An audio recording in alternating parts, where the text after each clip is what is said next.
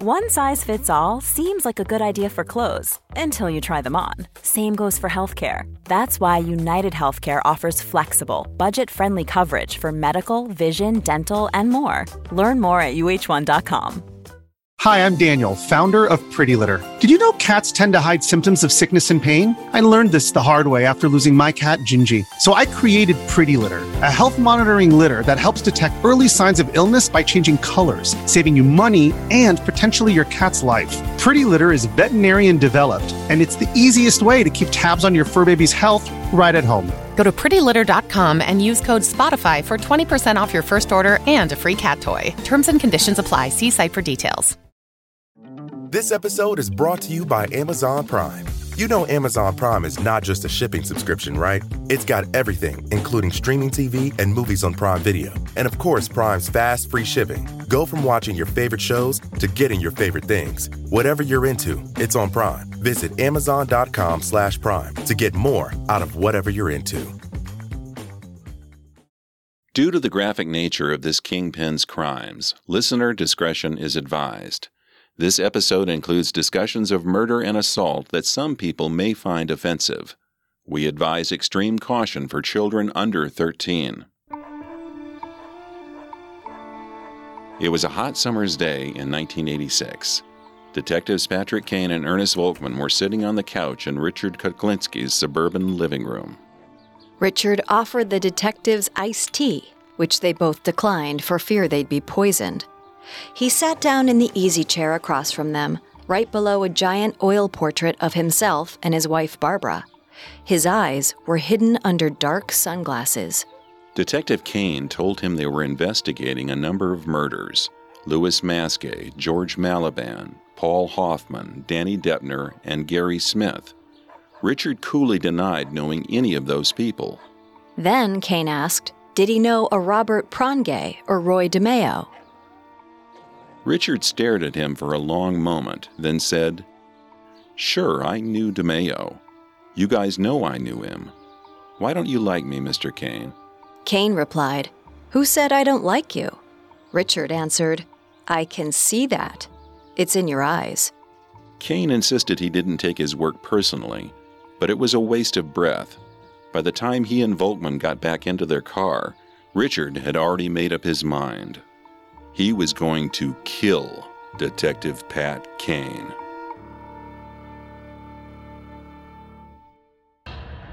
I'm Howell Hargett. And I'm Kate Leonard, and this is Kingpins from Parcast.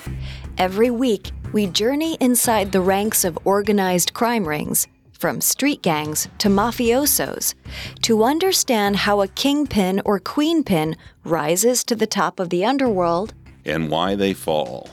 As we follow the lives of infamous crime bosses, we'll explore how money and power changed them and how it changed the community around them.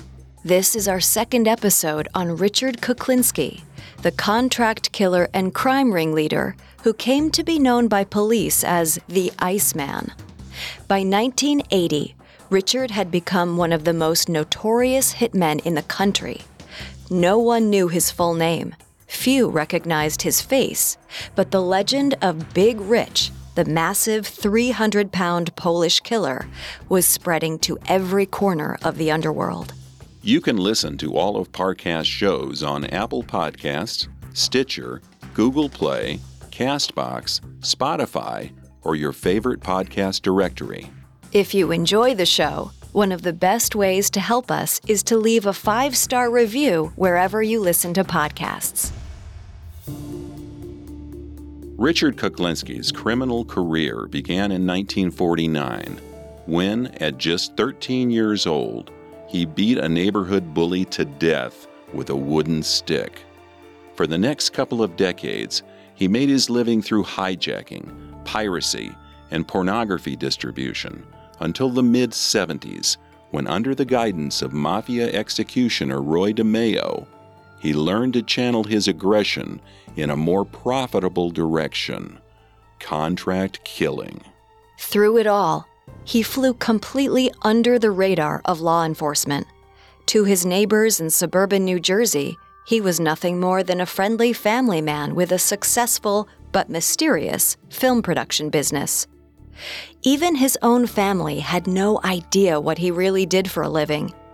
And because he kept his crimes and his personal life completely separate, he had never been linked back to any of the hundred or more murders he'd committed. But in 1980, Richard broke his own cardinal rule for the first time.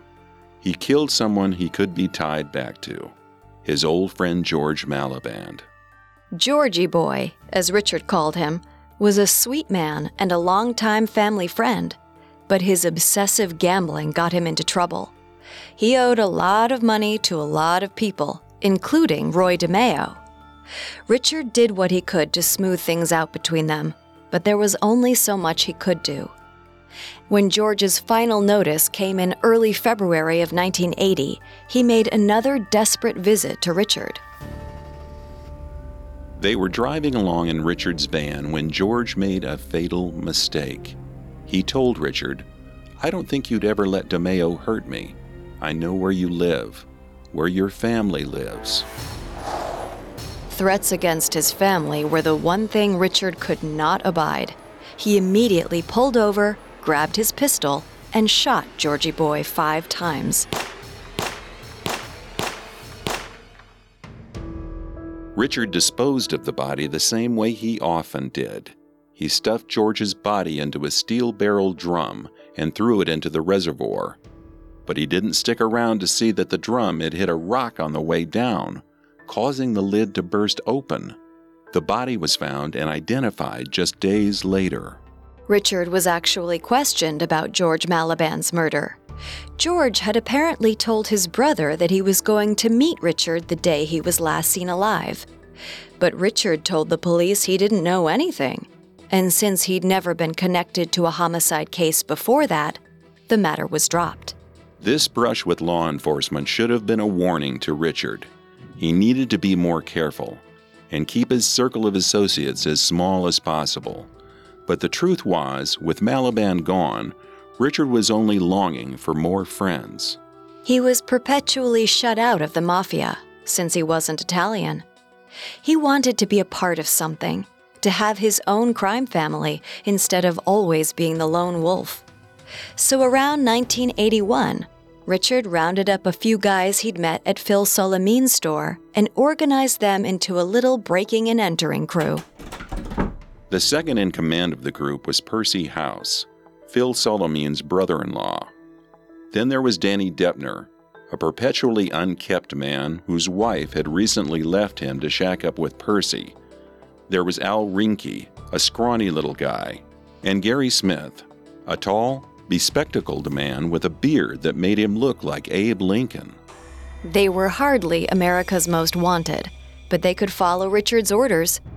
Throughout 1981, they broke into dozens of houses around New Jersey, stealing any valuables and selling them at Phil's store. Meanwhile, Richard and Phil were still running their old side scheme, luring customers into the store for phony sales, then killing them and taking their cash. Since the entire setup was predicated on buying stolen goods, the victims didn't tell anyone where they were going before they disappeared, so the murders were never linked back to Phil and Richard. That is, until one day in July 1981, when their mark, Louis Masgay, mentioned that he told his family he was heading out to Phil's store. If he disappeared that night, Phil would be the first one questioned. Unfortunately, Richard stomped in and shot Masgay in the head before Phil had a chance to pass that information along. Thinking on his feet, Richard decided to pull out the old trick he'd done once before. He and Phil lowered Masgay's body into an old well full of ice cold water, hoping the body would freeze well enough to throw off the time of death.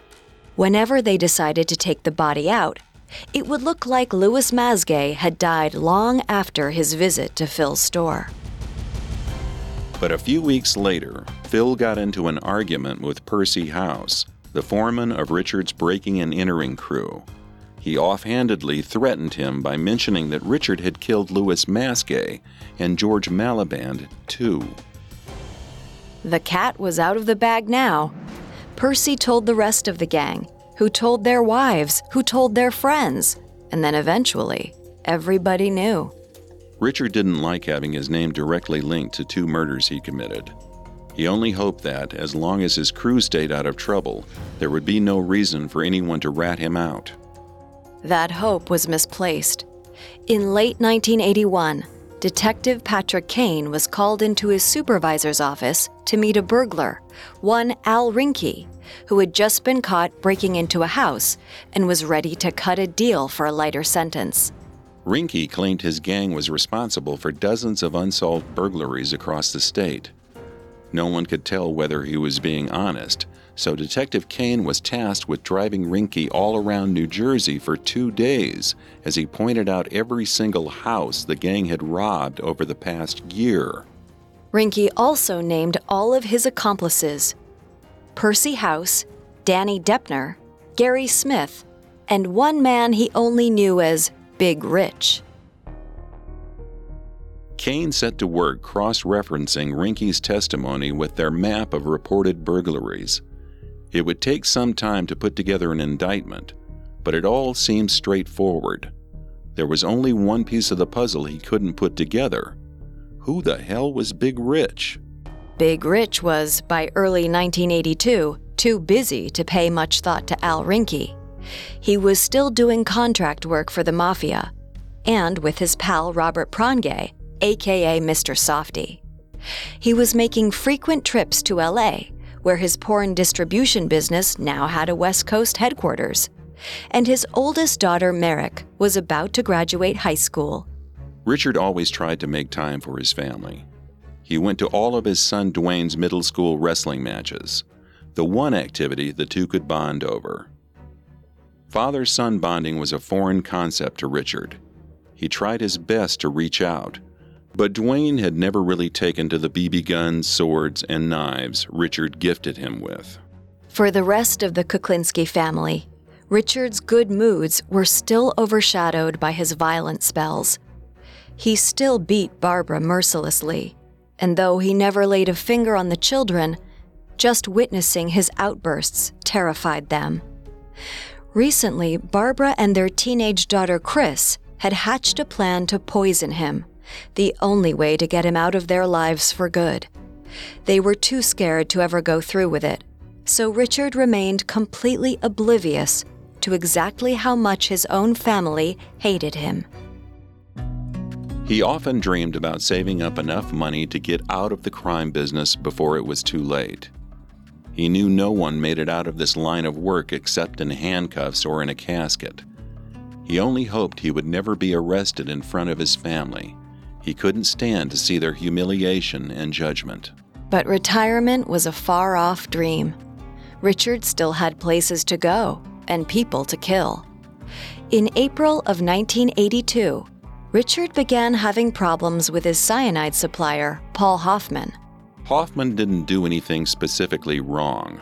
Richard just thought he was greedy and annoying. As usual, Richard solved that problem by luring Hoffman to his warehouse for a phony business deal, beating him to death with a tire iron, and stealing the $25,000 in cash he had brought along with him. He left Hoffman's body in a steel barrel drum outside a nearby diner, hidden in plain sight. He thought he was in the clear. Until the police came around. Apparently, on the day Hoffman disappeared, he had told a friend that he was going to see Richard Kuklinski. Richard kept cool. He told the investigators he didn't even know Paul Hoffman. They must have the wrong guy. These detectives were from a different precinct than the ones who'd investigated George Malliband's murder two years earlier, so they had no idea Richard had been questioned in that previous case. They let him go. But Richard's real problems were only just beginning. By October 1982, Detective Kane had a 152 count indictment against New Jersey's premier burglary crew Percy House, Danny Deppner, and Gary Smith. Their elusive leader, Big Rich, remained to be seen. On December 17, 1982, the police swooped in and made their first arrest Percy House. But when they moved to arrest the rest of the gang, They were nowhere to be found. Danny Deppner and Gary Smith had suddenly vanished. Unbeknownst to the police, when Richard got wind that Percy had been arrested, he immediately took Danny and Gary to the York Motel in North Bergen, New Jersey. He thought he could trust Percy to keep his mouth shut, but he wasn't taking any chances with all three of them behind bars. Richard told Danny and Gary very calmly to stay in the motel room and not to leave under any circumstances. They were terrified of Richard, even more than they were scared of going to prison, so they didn't argue. But it was the week before Christmas, and they had families at home. After a few days of holing up in the small room, they were getting restless. On December 20th, Gary Smith snuck out of the motel and hitchhiked back home to see his five year old daughter. He made it there and back to the motel without running into the police. A few days later, on Christmas Eve, Richard came to visit, bearing burgers and fries from a nearby diner. Richard passed out the burgers, two with pickles for himself and Danny, and one without for Gary. He was in a great mood, full of holiday spirit. Despite the circumstances, it was an almost jovial meal. Three friends sticking together through thick and thin. What better way to spend Christmas Eve? About halfway into his burger, Gary suddenly fell over in a spasm, his face turning blue. Gary and Danny both understood. Richard had found out, somehow, about Gary's voyage home. He'd laced his burger with cyanide. Richard watched, stone faced, as Gary choked and spasmed. But he didn't die. Impatient, Richard pulled a wire out of the bedside lamp and told Danny to strangle him with it. Danny did as he was told. When Gary finally stopped breathing, they stowed the body under the mattress. Richard would later admit this was a bad idea, but at the time it seemed even more risky to take his body out of the room with all the people milling about. Either way, it didn't matter if the body was found. Danny was the only person who could link Gary's death back to Richard. And Danny Deppner wouldn't be around for long. Coming next, we'll see the Iceman begin to crack. This episode is brought to you by Anytime Fitness. Forget dark alleys and cemeteries. For some, the gym is the scariest place of all, but it doesn't have to be. With a personalized plan and expert coaching, Anytime Fitness can help make the gym less frightening. Get more for your gym membership than machines. Get personalized support anytime, anywhere. Visit AnytimeFitness.com to try it for free today. Terms, conditions, and restrictions apply. See website for details. This episode is brought to you by Etsy. Looking to instantly upgrade your Mother's Day gift from typical to meaningful? Shop Etsy. Now until May 12th, get up to 30% off personalized jewelry, style, decor, and so many other items mom will love. And if you want her to know you put a ton of thought into her present, use gift mode. Gift mode on Etsy takes the stress out of gifting so you can easily find well crafted, original, and affordable pieces from small shops. Just tap or click gift mode on your Etsy app or Etsy.com. Then answer a few short questions about mom, and gift mode instantly gives you curated ideas based on hundreds of personas. Need something original and affordable for Mother's Day? Etsy has it. Shop until May 12th for up to 30% off gifts for mom. Terms apply. Now back to the story. After Richard Kuklinski killed his associate Gary Smith on Christmas Eve of 1982, he went back home to enjoy the rest of the holidays with his family. He trusted Danny Deppner to keep quiet. After all, Danny had participated in Gary's murder. He couldn't possibly be dumb enough to talk about a murder he himself had committed. Four days later, on December 27th, Gary Smith's rotting body was found under a mattress at the York Motel. The once thin, pale skinned Gary was so bloated and decomposed that police identified the body as an overweight black male. They initially had no leads. Until a few days later, on January 3rd, when Barbara Deppner, Danny's ex wife, arrived at Detective Pat Kane's office. Danny had called and told her what happened to Gary. She was in hysterics, pleading with Kane to stop Richard Kuklinski before he did the same to Danny. She kept calling Richard the devil, a killer, a professional killer. Kane was quick to put it together. This must be the elusive Big Rich. Kane searched through the state records and quickly found this Richard Kuklinski. He lived in Dumont, just a couple of towns over, with his wife and three kids. He had, on two separate occasions, punched through car windows in road rage incidents, and he was once briefly brought in for writing a bad check. But there was nothing on the record to tie Richard to Gary, Danny, or any murders at all. The next week, Richard found out Danny had told his ex wife what happened. He promptly killed him, wrapped his body in trash bags, and dumped him into the reservoir. He didn't bother hiding the body very well. Richard was getting old, and he was getting tired. He didn't have it in him to dismember and bury corpses the way he used to. And with Gary and Danny dead, Richard thought he was safe as long as Percy didn't turn on him. It was now early January 1983, and Percy had been in jail for a month, all the while being pressed for information by Detective Kane. Kane told him all he wanted was Richard Kuklinski. If he gave him Kuklinski, Kane would cut Percy a nice plea deal. Percy quickly figured out that Richard killed Gary and Danny, and he didn't want to go out the same way.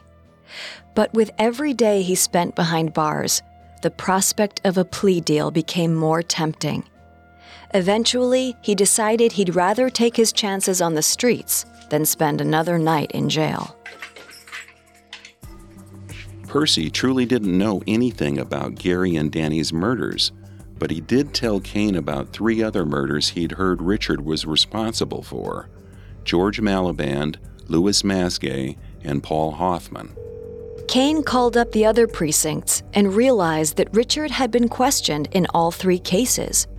But each time, he told the police he didn't even know the victim, and with no hard evidence to the contrary, it ended right there. Since the murders and disappearances all happened in different jurisdictions, no one had linked them together. But Malliband, Masgay, and Hoffman all had one thing in common with Gary Smith and Danny Deppner They'd all spent their last days with Richard Kuklinski. The only thing missing was physical evidence. On May 14, 1983, four months after his death, Danny Deppner's body was finally found near the West Milford Reservoir, being picked apart by turkey vultures. He still had his wallet in his pocket, and he was quickly identified. To Detective Kane, the prime suspect was obvious Richard Kuklinski.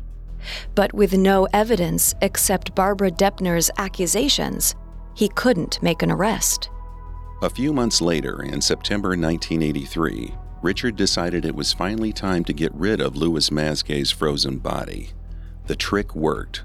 When he pulled Masgay's body from the well, it looked like he'd only been dead for a few days, not two years. But it worked a bit too well.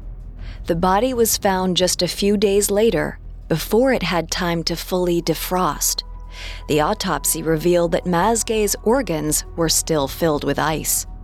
The investigators easily pieced together what had happened. Masgay must have been killed shortly after his disappearance, then frozen to throw off the time of death. Suspicion fell back to the last man known to have seen Masgay alive two years earlier the same man Percy House had accused of the murder, Richard Kuklinski.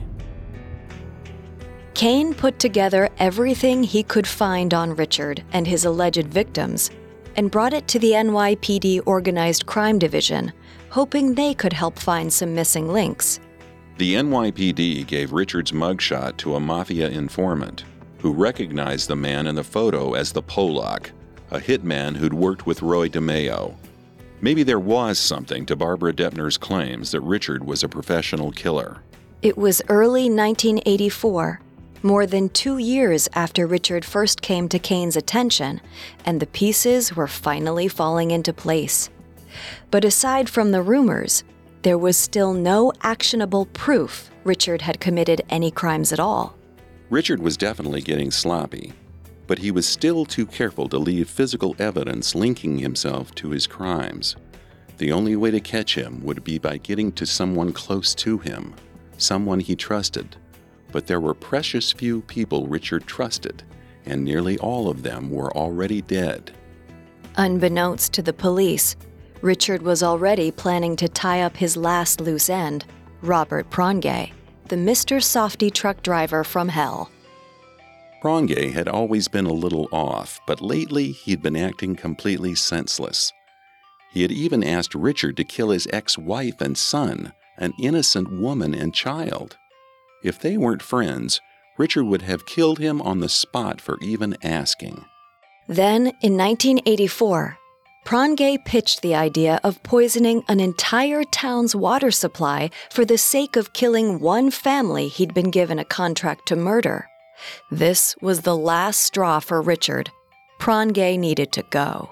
In early August 1984, Prongay was in his garage, cleaning up inside his ice cream truck. He didn't hear Richard sneaking in. He barely had time to react before Richard shot him. A few days later, the police found Prongay hanging out the driver's side door of his ice cream truck with two bullets in his chest. They had no leads on who might have done it. In the end, it wasn't Prongay Richard needed to worry about. His downfall would be at the hands of the only friend he never killed, Phil Solimene. In early 1985, a new customer began hanging around Phil's store. Dom Provenzano, an old friend of Phil's who traded in weapons. In reality, his name was Dominic Polifrone, and he was an undercover ATF agent. Dominic had infiltrated so many mob circles over the years, he was indistinguishable from a real gangster, even when he wasn't on the job. When Detective Kane told Dom about Richard Kuklinski's suspected crimes, he replied, You mean to tell me this effing guy killed all these people and is still out there effing walking around? That's effing unbelievable. Kane knew Phil Solimene was one of the few people Richard trusted. And Phil, it turned out, was more afraid of going to jail than he was of Richard Kuklinski. When Detective Kane and Dominic showed up at his store, it wasn't too hard to twist his arm into helping them out. At Kane's instruction, Phil called Richard and told him his old buddy Dom was in town, and if he needed any weapons, he should stop by. The plan was for Dom to hang around the store, ingratiating himself with the regulars, so that when Richard eventually showed up, he would look like a trustworthy guy. Dom hung around all day, playing cards, chatting it up with the local criminals, but Richard never showed. Days passed, then weeks. Phil called Richard a few more times, but he didn't answer. Kane started to wonder if they'd blown their cover already. What they didn't know was that Richard wasn't even in the country. He'd recently been recruited into an international money laundering scheme, and he was on a trip to Switzerland to pick up a check. Richard's job was to pick up checks in Zurich, Switzerland, fly back to America, and cash them in a bank account he'd set up in Georgia.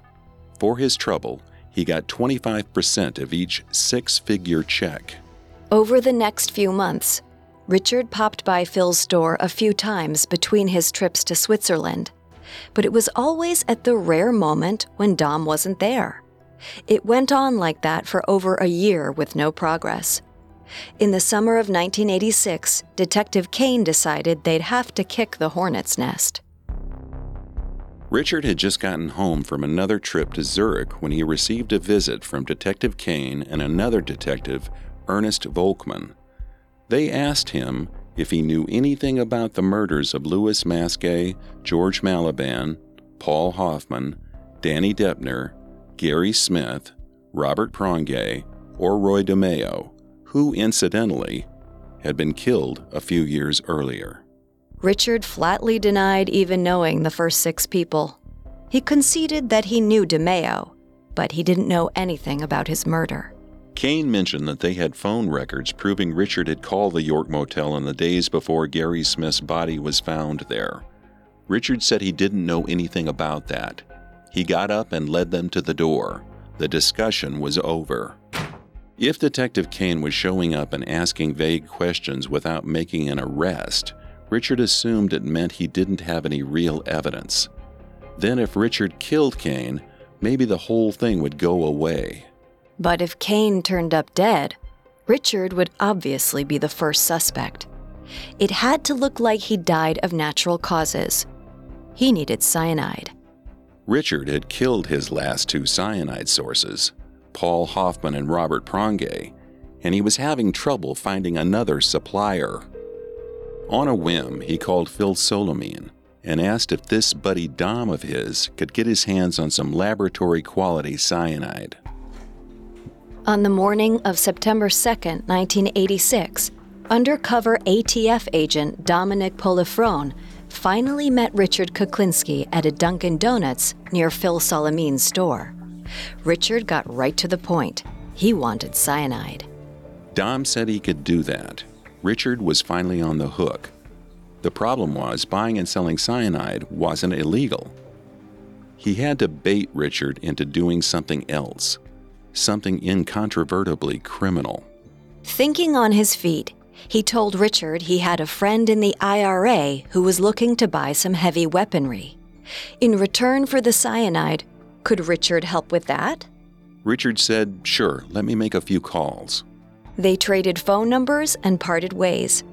Richard had no reason to suspect Dom was up to anything.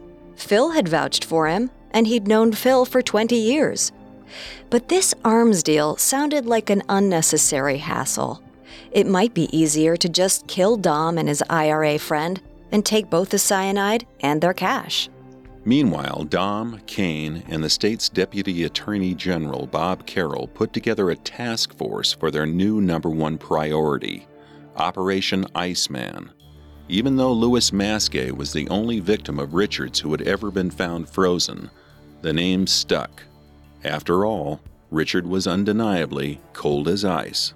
Over the next few weeks, Dom worked to hammer out the details of the phony arms deal with Richard. He even spoke to Richard's arms dealer on the phone.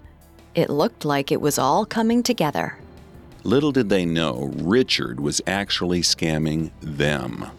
The arms dealer he introduced Dom to was actually an associate of his from the money laundering business. There would be no weapons. When Dom showed up with the cyanide, he would kill him on the spot. Dom's supervisors told him he could not, under any circumstances, give cyanide to a serial killer. But Richard wasn't letting up.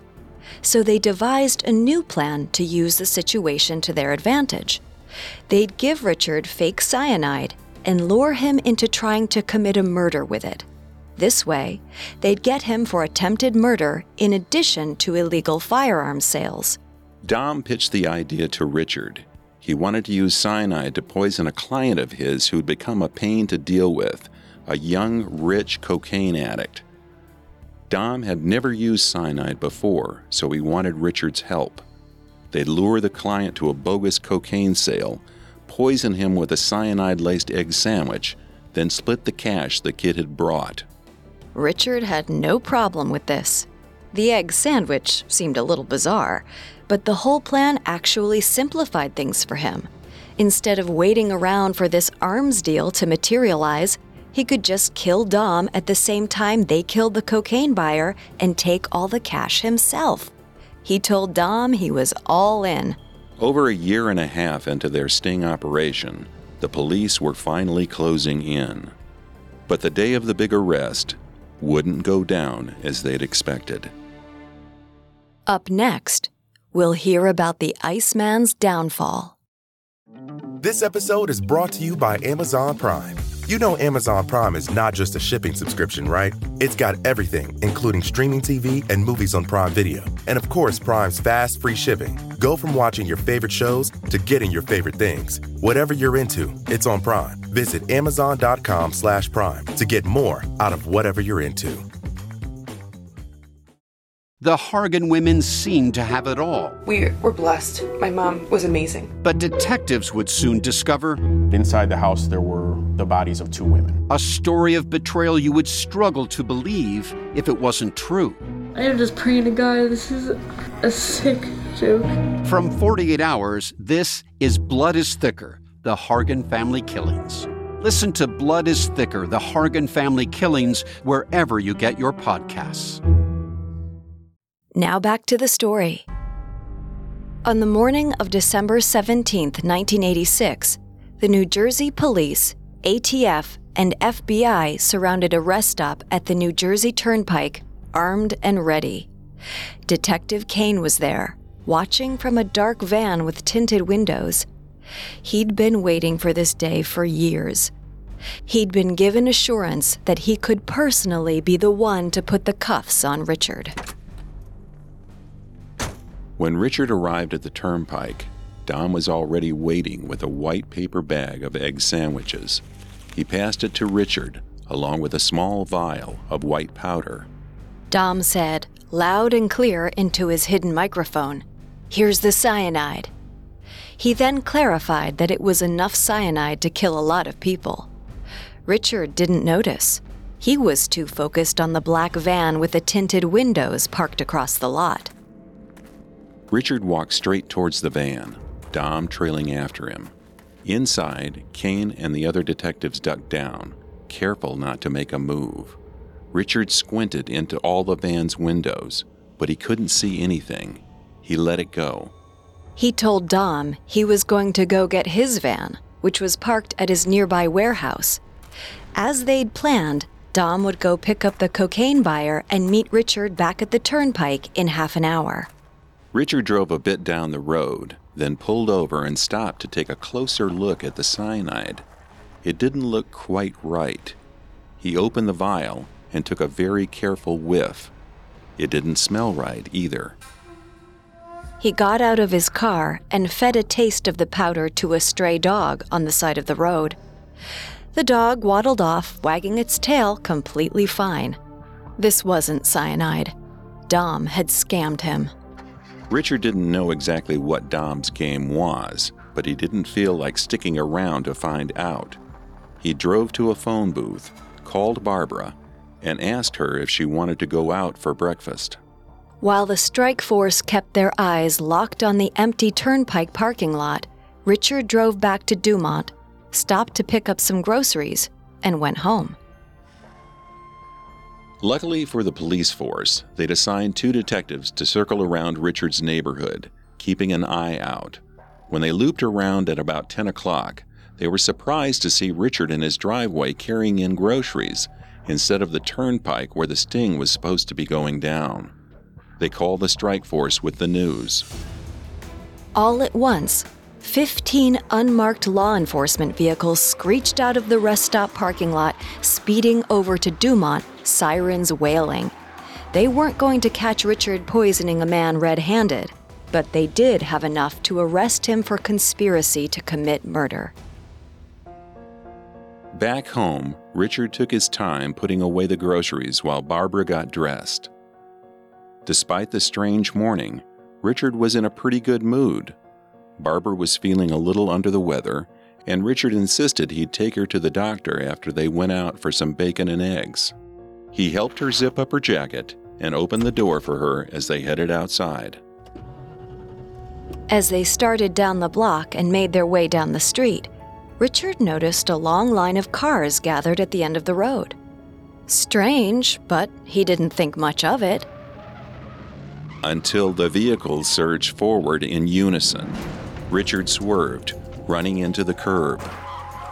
Suddenly, a swarm of police and federal agents jumped out and surrounded Richard's car. One of them jumped onto the hood of the car, pointing a gun right at Richard through the windshield. Detective Kane ripped open the driver's side door and pulled Richard out. Eight strike team members piled on top of him, subduing him while Kane tried to wrestle cuffs onto his massive wrists. The deputy police chief grabbed Barbara and pushed her to the ground, keeping a boot on her back while he cuffed her. This threw Richard into a rage. He would have gone quietly, but they had no right to hurt Barbara. It took the force of four men to slam Richard onto the hood of the car and wrestle his arms behind his back. His wrists were too thick for handcuffs. Detective Kane had to shackle his arms together with leg irons. The whole time, Richard kept struggling and screaming, There's no reason to involve her. She's innocent. But Richard knew it was over. He'd always wanted to go out in a blaze of glory shootout. He'd rather die than live to see the shame and embarrassment his family would face once his crimes were exposed. But it was too late for that.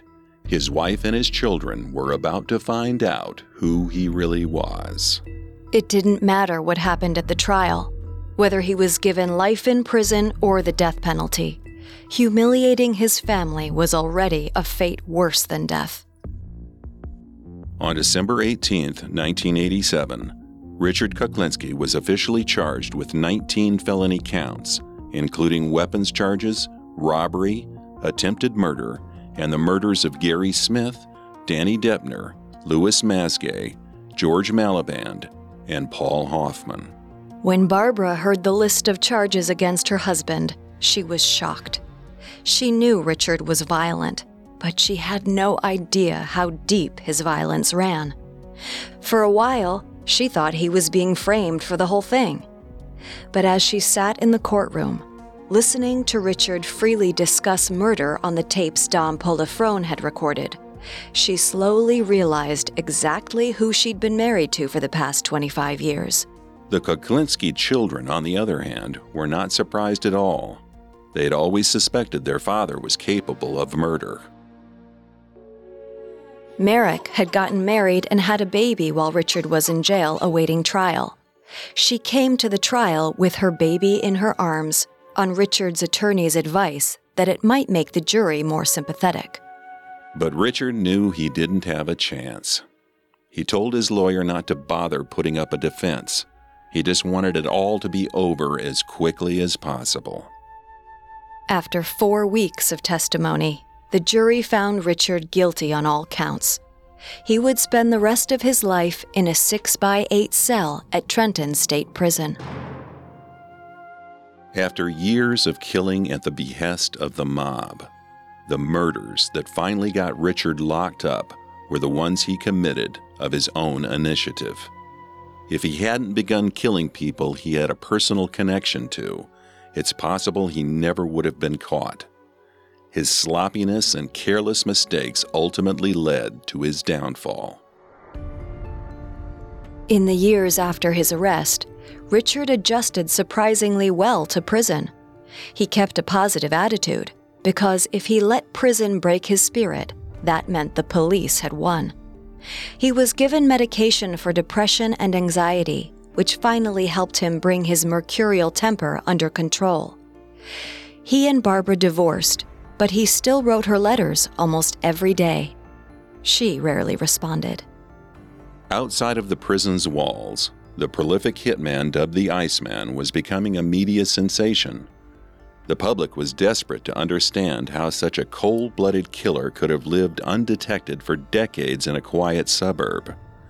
Throughout the 90s and early 2000s, Richard gave a series of interviews to writers, documentary filmmakers, and psychiatrists where he spoke with increasing candor about his life and career. In one of these videotaped interviews in 2001, he spoke for the first time about his work for the Mafia, which the police were already aware of but didn't have enough evidence to convict him for. During the course of the interview, he confessed to the murder of an NYPD detective named Peter Calabro at the behest of the Mafia. After the documentary aired, two detectives from the state attorney general's office showed up at Trenton State Prison, wondering who'd ordered the hit on Calabro. Richard told them he'd talk about the hit as long as they promised him he wouldn't get the death penalty for it. They agreed.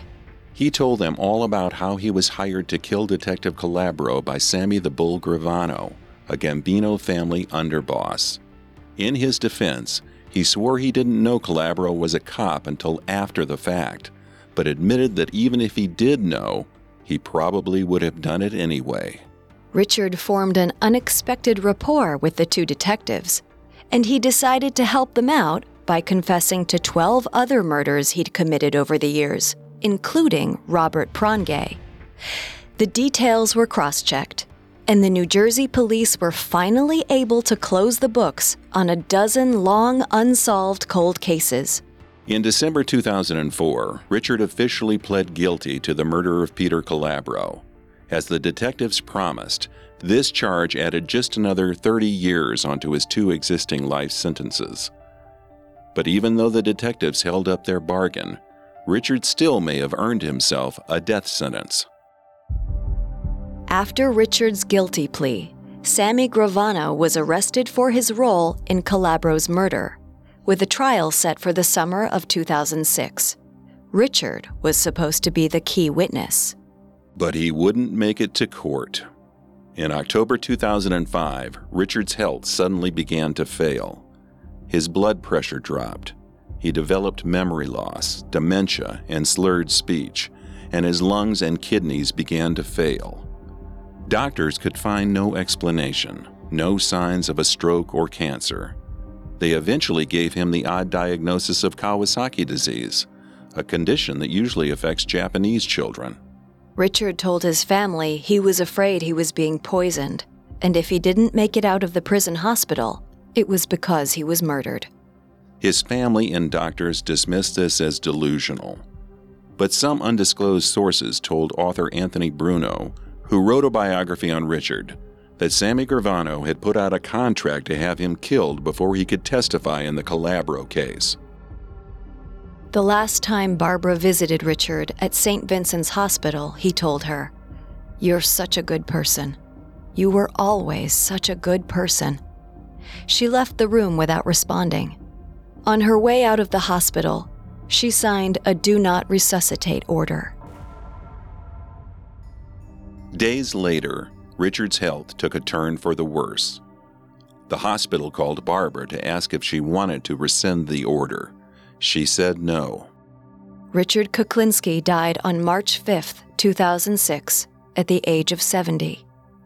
The autopsy revealed traces of cadmium, a toxic substance that can cause lung and kidney failure. Regardless, the forensic examiner concluded that he had died of natural causes. The day after Richard's death, the charges against Sammy Gravano for commissioning the murder of Detective Peter Calabro were dropped. When Richard Kuklinski was asked how many people he'd killed over his nearly four decade career, he put the number at definitely over 100, possibly as high as 250. At the time of his death, only 19 of those murders had been definitively linked to him, and he had only been officially convicted of six. The rest of those homicides will remain forever unsolved. Some of Richard's victims were dangerous criminals or even killers themselves. But many of them were innocent men who just happened to be in the wrong place at the wrong time. When he wasn't working on assignment, Richard's violence was utterly senseless. Perhaps the most tragic victims were the ones Richard never killed his wife and children, who lived in constant fear of his uncontrollable temper for decades. Though Richard was ultimately the one responsible for his abuse and crimes, we have to remember that criminals are not created in a vacuum. Without his abusive upbringing, crime ridden environment, and lack of economic opportunities, it's possible Richard Kuklinski would have never become a killer. When asked by author Philip Carlo how he wanted to close his story, Richard said, I was made. I didn't create myself. I never chose to be this way, to be in this place. Yeah, I for sure wish my life took another turn, that I had an education and a good job. But none of that was in the cards for me. I am what I am.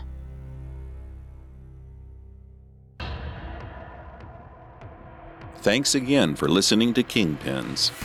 You can find Kingpins as well as all of Parcast's other podcasts on Apple Podcasts, Stitcher, Spotify, Google Play, Castbox, or your favorite podcast directory.